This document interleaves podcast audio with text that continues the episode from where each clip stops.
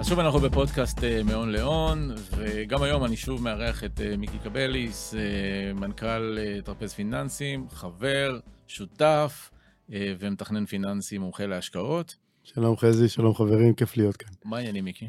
ברוך השם, הכל טוב. תראה, אנחנו בדרך כלל מלווים הרבה מאוד משקיעים, בעיקר דרך המוצרים הפיננסיים שלהם. פוליסות חיסכון, גמל להשקעה, פנסיות, קרנות השתלמות וכולי. ולמרות שזה, בדרך כלל אנחנו מדברים על השקעות שהם אמורים להיות לטווחים בינוניים, ארוכים אה, וכולי, לפעמים אנחנו רואים התנהגות ככה של אה, משקיעים שהם יותר מאפיינות סוחרים בשוק ההון. אז זה הביא אותי ל- ל- להזמין אותך לדבר על איזשהו נושא שהוא דווקא יותר פסיכולוגי. בוא נדבר על הפסיכולוגיה של משקיעים ועל כל מיני היבטים מנטליים שלפעמים גורמים למשקיעים, אני אגיד, לטעות או לקבל החלטות לא רציונליות. אה, כי אני חושב שכשהדברים האלה נמצאים במודעות, בטח עבור הלקוחות שלנו, עבור המאזינים, לפעמים אתה שנייה מטיל ספק במה שהדחף גורם לך אה, לעשות, כי אנחנו יודעים שיש דבר אחד בשוק ההון שהוא קריטי, בטח אצל אה, משקיעים, וזה עניין של ניסיון ומה שנקרא צבירת קילומטראז'. בהחלט. כי אז אתה כבר גם מבין לא רק איך השוק מתנהג, אלא איך אתה מגיב לכל מיני מצבים שהם משתנים בשוק ההון. אז לפני שניקח כל מיני דוגמאות, ספר לי איך אתה פוגש את הפסיכולוגיה של, ה, של המשקיעים. אז קודם כל, זה אירוע שאנחנו פוגשים אותו כל הזמן. אפשר לומר, וככל שאנחנו מעמיקים עם השנים בתחום הזה, זה שאנחנו יותר פסיכולוגים מאשר באמת אנשי כספים והשקעות, כי בסוף התגובה של הלקוחות לשוק היא פסיכולוגית, התגובה שלנו ללקוחות היא פסיכולוגית, וההבנה של השוק רק עוזרת לנו לנסות ל... לאזן בין... לאזן בין הפסיכולוגיה לכספים, ובעצם אפשר לומר שברוב המקרים, על אף שתאורטית אנחנו כולנו אמורים להיות רציונליים, mm-hmm. אנחנו בעיקר אמוציונליים, ואנחנו מגיבים יותר מהלב מאשר מהראש, יותר מהאמוציה מאשר מהרציו. וזה פוגש אותנו כל הזמן. אנחנו נוכל לנתח כמה וכמה דוגמאות, אבל בכל אירוע כמעט שנפגוש בשוק ההון, אנחנו רואים שאנחנו מגיבים כבני אנוש, ולא כאנשי השקעות. Mm-hmm. והדוגמה הכי פשוטה אולי, זה המשפט האלמותי, שכשיש דם ברחובות זה הזמן לקנות נכסים, mm-hmm. אבל לראיה יש דם ברחובות, כי אנשים מייצרים את הדם הזה במרכאות. אז שוק ההון בסופו של דבר, ובעיקר שוק המניות, הוא כמו לונה פארק. פעם זה למעלה, פעם זה למטה, פעם אתה צורח, פעם אתה מתרגש. אנחנו צריכים uh, להכיל את כל הדברים האלה. כמובן, כשאתה עולה פעם ראשונה לרכבת הרים, אז אתה לא יודע למה לצפות, הכל נורא מפחיד, ואז גם אתה מגלה איך אתה מגיב. בתגובות שלא ידעת להגדיר אותן אה, לפני כן, שאגב, פה זה גם קצת היכולת שלנו כ, כאנשי אמון פיננסי, כמנהלים או מתכננים אה, פיננסיים, לבוא ולראות מה, אני אקרא לזה, הרכבת הרים שמתאימה לכל אחד, כמובן אם יש ניסיון או אין ניסיון. אה, ובאמת אחד הדברים שאנחנו נתקלים בו, כשהשווקים עולים, פתאום כולם רוצים לקחת להיכנס. סיכון, וכשהשווקים אה, יורדים, אז כולם אה, מחליטים שהם אה, פודים, ופה אנחנו בעצם נכנסים לתמונה. ורואים גם קצת את ההבדל בין מצבים שאנחנו נמצאים שם לבין מצבים שאנחנו לא נמצאים שם, או מישהו שמגיע אלינו קצת מאוחר מדי. אז בואו ניתן לזה כותרת, והדבר הזה נקרא תזמון שוק. מתי אני נכנס, מתי אני יוצא. אז איך אנחנו בעצם uh, מגיבים, או מה אנחנו אומרים? נתחיל מזה שאפשר להגדיר, אני חושב, בצורה חד משמעית ורוחבית, שאין אף אחד שיודע לתזמן את השוק. Mm-hmm. לא אני, כנראה שגם לא אתה. בוא נשים לזה גם כמה סימני קריאה לחלוטין. לחלוטין. ונהיה כנים עם עצמנו, אף אחד לא יודע לתזמן את השוק. כי בעצם השוק הוא צבר של משקיעים פרטיים ומוסדיים ומקצועיים ולא מקצועיים, וסתם אנשים שבאו והצטרפו לחגיגה הזאת, וכאלה שהשקיעו בעבר וכאלה שזאת פעם ראשונה. עם גישות שונות. לחלוטין. אגב, היום בשוק ההון גם יש הרבה מאוד אה, מסחר אלגוריתמי, נכון. מרובוטים שמשקיעים. אנחנו לא באמת יודעים נכון. לצפות את זה. ובעצם בדבר הזה, בתוך כל האוקיינוס הזה, נכנס המשקיע שלנו, ששמע את החבר מהמילואים, או את המומחה מהחבר'ה, תמיד יש איזה מומחה מהחבר'ה, או את הפודקאסט, או את היוטיוב שהוא ראה, או את הוובינר, שעכשיו זה הזמן להיכנס. למה דווקא עכשיו? יכול להיות סיבות כאלו ואחרות. יכול להיות שבאמת יש תקופה מקרו-כלכלית טובה, הריבית יורדת, אז יש צפי לקפיצה כלפי מעלה בשוק. לחילופין, יכול להיות שהריבית עולה, ואז אולי זה זמן למתן או לווסת השקעות, אבל בפועל אף אחד לא יודע, גם אלה שמחליטים על העלאת או על הורדת הריבית, איך בדיוק יגיב השוק ובדיוק באיזו שנייה. אנחנו יודעים להעריך לאן ילכו הזרמים האלה באוקיינוס, אבל אנחנו לא יודעים מתי בדיוק הם יתחילו. לתזמן האם להיכנס עכשיו, או בעוד שבוע, או בעוד חודש. מושג. זה בטח לא רזולוציה שאנחנו יכולים אה, לדבר עליה. מה שאנחנו כן יכולים לדבר עליו זה תנועות שהן ארוכות טווח. בהחלט. בסופו של דבר, אה, שווקי הכסף, שווקי המניות, אנחנו יכולים לראות את המגמות, לנתח אותם לטווחים ארוכים, ואז לחבר את זה באמת למטרות של אה, משקיעים. תן דוגמה שיכולה להתחבר לזה. אני אתן את הדוגמה של המחקר המאוד מאוד מוכר של צ'ארלס שוואב, Mhm. אה, המשקיע האמריקאי האגדי שהקים את בית ההשקעות על שמו, שבחן בזמנו את אה, אה, מדד ה-S&P 500 בין 2006, בין 96 ל-2006 במשך עשור. ממש לאחרונה, ב-2020, שחזרו את המחקר הזה כאן בישראל באחד מבתי ההשקעות, ופרסו את תקופת הזמן ל-25 שנה. המחקר גילה משהו מדהים. התשואה השנתית הממוצעת של מדד ה-S&P 500 עומדת על בערך 8.1% לשנה, מהמם. בניטרול מטבע כמובן. אנחנו מדברים על ה-20 וכמה שנים האחרונות. 25 שנים האחרונות. כן. כאשר הורידו את עשרת הימים הכי טובים. עשרה ימים בתוך 25 שנה, התשואה נחתכה בחצי. מהמם. זאת אומרת שמחצית מהתשואה ב-25 שנה הגיעה בעשרה ימים בודדים. ובעצם בתלות של האם היית בשוק באותם לחלוטין. ימים או לא. נכון. כשהורידו את 20 הימים הכי טובים, התשואה התאפסה, הגיעה ל-0.2% לשנה, ממש על האפס. כלומר, מי שנכנס ויצא ונכנס ויצא ונכנס ויצא ופספס במהלך אה, 25 שנה 20 ימים בודדים, מהמם. שהם היו הימים הכי טובים כמובן, והם לאו דווקא באו ברצף, פספס תשואה של כמעט 20 שנה. אז אנחנו נתקלים בזה לא מעט כשבתקופות של אה, ירידות, ראינו את זה בשנת 2022, 2020. ש- 2020 בתקופת הקורונה וכולי. בעצם כל מיני אירועים שיכולים להיות אה, עם תירוץ כלכלי טוב או תנודתיות אה, טבעית של השוק, שבעצם משקיעים אומרים, רגע, רגע, רגע, אני מפחד, לא בטוח שאני במקום הנכון, אולי זה זמן לצאת, פודים את הכספים, ואז בפעם הבאה שכבר אה, נכנסים, זה כבר מה שנקרא too late, אחרי שהשוק כבר מזמן אה, ברח. בדרך כלל הפתרון לעניין הזה של תזמון שוק זה פשוט להתמיד נכון. בהשקעה, אה, ובעצם להסתכל על טווח ההשקעה שלך. סתם לצורך העניין, כשאנחנו מדברים על השקעה בקרן השתלמות, בטח בקרן פנסיה, שהטווח ההשקעה שלנו מספיק ארוך, אין לנו מה לשחק עכשיו במסלולים, אה, לעבור משקלי קצר ל-S&P 500, ממניות, לאג"חים וכולי. פשוט הפואנטה של המחקר הזה הייתה שבעצם מעבר לעובדה שרוב התשואה באה בימים בודדים, אותם ימים בודדים מגיעים באופן די מפתיע, אחרי ירידות רצופות של למעלה מעשרה אחוזים באותו שוק. זאת אומרת, אחרי ירידות רצופות, יבוא יום אחד, בלי Mhm. הודעה מוקדמת, בטווח של כמה ימים, שבום, ייתן תשואה של כמעט שנה ביום אחד. מהמם. מי שיצא כי פחד, כי אמר, רגע, אני אשב על הגדר, רגע, אני, אני אחכה שהמצב יירגע, כמעט בהכרח פספס את היום הזה. נכון. ואז בעצם על לשבת בצד על הגדר, בא ואומר, אני כמעט בוודאות הולך לפספס את היום, יומיים האלה, שיתקנו את כל הירידות האלה, ומתי אני אחזור? אחרי שאני אראה את תשואות העבר, ואז Mhm. אני אכנס בתחושת ה... אני לא רוצה לצאת פראייר, מהמם. אז אם אתה לא רוצה לצאת פראייר, אל תצא. אם ההשקעה מיועדת, כמו שאמרת, קרן השתלמות לכמה שנים קדימה, לא לדבר על פנסיה, מהמם. 20 שנה קדימה, אולי אפילו יותר, או בכלל כל השקעה ארוכת טווח, אין שום טעם לנסות ולתזמן, להפך. המטרה בתכנון פיננסי נכון, כמו שאתה ואני עושים ביום-יום, היא לא להתאים את המשקיע שלנו לשוק, אלא להתאים את השוק אליו. מהמם. מה המטרות, מה טווחי הזמן, מה אה, הרציו, מה רמת הסיכון שאנחנו רוצים לקחת, ובהתאם כך לפעול. אני מזכיר לך שיחות רבות שקיבלנו וקיימנו במהלך משבר הקורונה, אם. אתה זוכר, תעשו משהו! ומה עשינו? שינינו להם סיסמה. נכון, ארגנו. הרגענו, זה בעצם מה שקרה. ולא ידענו מתי זה ייגמר. נכון. ולא היה לנו שום כדור של בדולח, והדבר היחיד שעשינו זה פשוט להרגיע. כלומר, בואו ננתק את המחשב, בואו נחזור עוד כמה חודשים ויהיה בסדר, ולראיה באמת היה בסדר. אה, אפשר לבוא ולהגיד שבעצם היכולת שלנו לבוא ולעשות את זה, זה לא כי אנחנו איזה שהם נביאים, אבל יש לנו משהו שאולי אין הרבה מאוד אה, אנשים, בטח לא חבר'ה צעירים, וזה עניין של ניסיון. נכון. כי בסופו של דבר ניסיון אה, בשוק ההון זה כמו, אני אומר לזה, אם ניקח עוד פעם את המטאפורה הזאת של הלונה פארק והרכבת הרים, היינו שם. ראינו מתי שזה למעלה וראינו שזה למטה, ואנחנו יודעים שזה חוזר על עצמו. ויש סיבה שהשוק מוציא לפעמים קצת אה, אוויר, בדיוק כמו שראינו בשנת 2020, כי הייתה איזשהו טריגר שקראו לו קורונה, או ב-2022, כי יש משהו קצת יותר מה- מהותי שקוראים לו סביבת ריבית שמשתנה.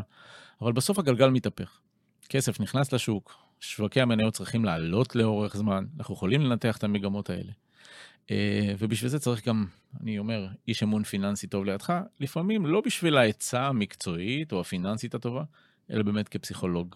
טוב. אז נוסיף על זה עוד נקודה, שאנחנו קוראים לה בחצי צחוק, חצי רצינות, OPM, מהמם. other people's money.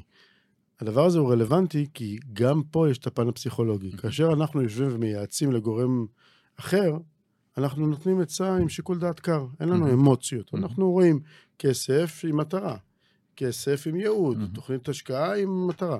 זה לא החיסכון לבת מצווה של הילדה, או החיסכון לחתונה של הבן, או התוכנית לקנות את הבית, ואז. האמוציות מתנגשות, ולא סתם. הרבה... אנחנו, אנחנו בעצם מנהלי הסיכונים של ה... נכון, אבל אנחנו גם האדם. מנותקים מהרגש, ולא סתם הרבה מנהלי השקעות, אני יכול להעיד על עצמי, מהמם. אולי גם עליך, שלא מנהלים את הכספים של עצמם. לגמרי. מעבירים לאחד מהקולגות Mhm. ועושים בהצלבה כדי לא לקבל החלטות מתוך רגש, שהן לא. רציונליות. בדיוק. אז בואו נדבר באמת על אה, תגובות. אחת התגובות של אה, משקיעים לפעמים, בטח בתחילת הדרך או במסגרת צבירת הניסיון, זה קצת תחושות מופרזות. כשאני מדבר על תחושות אה, מופרזות, זה יכול ללכת לשני הכיוונים. אני מכיר סיטואציה, אולי אפילו גם ברמה האישית, של השקעה, שאתה קונה איזושהי מניה או משקיע באיזושהי פוליסת חיסכון או גמל להשקעה, ופתאום השוק טס. עכשיו, כמובן שלא יכלת לתזמן את זה, והתחושה שאתה גאון פיננסי. לגמרי, עוד רגע פותח בית השקעות. יפה. באותה מידה, יש את האפקט ההפוך. נכנסת, בטיימינג הכי גרוע, אבל כמובן אף אחד לא יודע לתזמן, כי כשאתה נכנס השוק עולה ואתה רק רוצה להצטרף, ופתאום השוק משנה כיוון ואתה נכנס לדפרסיה, לדיכאון. לא בא לך לדבר עם אף אחד, לא בא לך לראות את הדבר הזה שנקרא השקעה ב- לא בשוק מוכן. להכיר בעובדה שאתה גרמת או נגרם הפסד לך, נכון. בזכותך. אה, ואז אה, לפעמים התגובה לא, לאירוע הזה, התחושה הזאת, היא לפעמים לפספס את הדבר המשמעותי, וזה באמת השנייה לצבור את הניסיון, ולבוא ולהגיד, רגע, מה קרה פה? האם זה באמת מזל, תזמון טוב, בלי שהתכוונו אליו, או שתזמון גרוע, ומה לעשות, זה חלק, מה, זה חלק מהמשחק. אז יש את הנקודה של באמת לבוא ולהכיר בעובדה שניסיון זה חלק מכלי העבודה שדרושים בעולם הזה, אבל יש גם כלים שהם בעיקרם טכניים במהות שלהם. כאשר אני נכנס להשקעה לטווח ארוך, אני יכול לבוא ולהחליט שאני לא נכנס במכה אחת, אלא אני נכנס בפעימות, מה שאנחנו קוראים לו מיצוע, מייצר ממוצע. ואז אם אני מחליט להכניס את הסכום המדובר בכמה וכמה פעימות, נאמר ויש לי 100 אלף שקלים, אני יכול להכניס אותם בעשר פעימות אה, שונות, בעשרה שבועות אה, רצופים או בעשרה חודשים אפילו, אבל בלי להתייחס למה קורה בשוק, בין אם הוא עלה ובין אם הוא ירד, ופה החלק המשמעותי. כי אם אני נותן את ההוראה הזאת באופן טכני, תקנה לי בכל יום ראשון של הש... בשבועות הקרובים, בעשרת אלפים שקל את ההחזקה הזו, את הסל הזה, את המניה הזו, אה, תיכנס למסלול הזה. כמו בהוראת קבע חודשית. בדיוק. לא מעניין אותי האם השוק עלה או ירד באותו רגע, אני לא מנסה לתזמן את השוק, אני מנסה למצע אותו.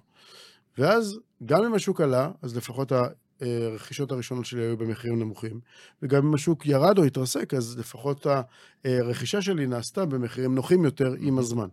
בצורה הזו אנחנו ממצעים את הכניסה, ואגב, באותה מידה גם את היציאה בעתיד לבוא, ויוצרים לנו בעצם גרף הרבה פחות תנודתי, מהמם. הרבה יותר חלק, הרבה מהמם. יותר נעים אה, לראות אותו, ואז על אף שהשוק יעלה או ירד, אם נסתכל לרגע על הדוחות שלנו והנתונים שלנו, נראה שהתנודתיות לא הייתה כזאת קריטית בכספים האישיים מה שלנו. שנקרא לשטח את המגמה. שטח את העקומה, מהמם. לחלוטין.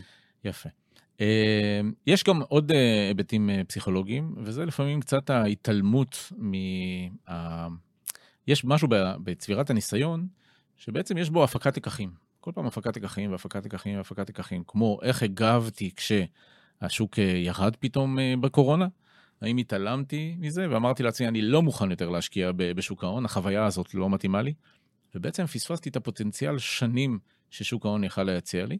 אם הייתי בא ואומר, רגע, רגע, רגע, איך היה נכון שהייתי מגיב, אמנם הגבתי בצורה אולי לא נכונה, מה לעשות, טעויות של מתחילים, אבל מהטעויות של מתחילים אפשר ללמוד.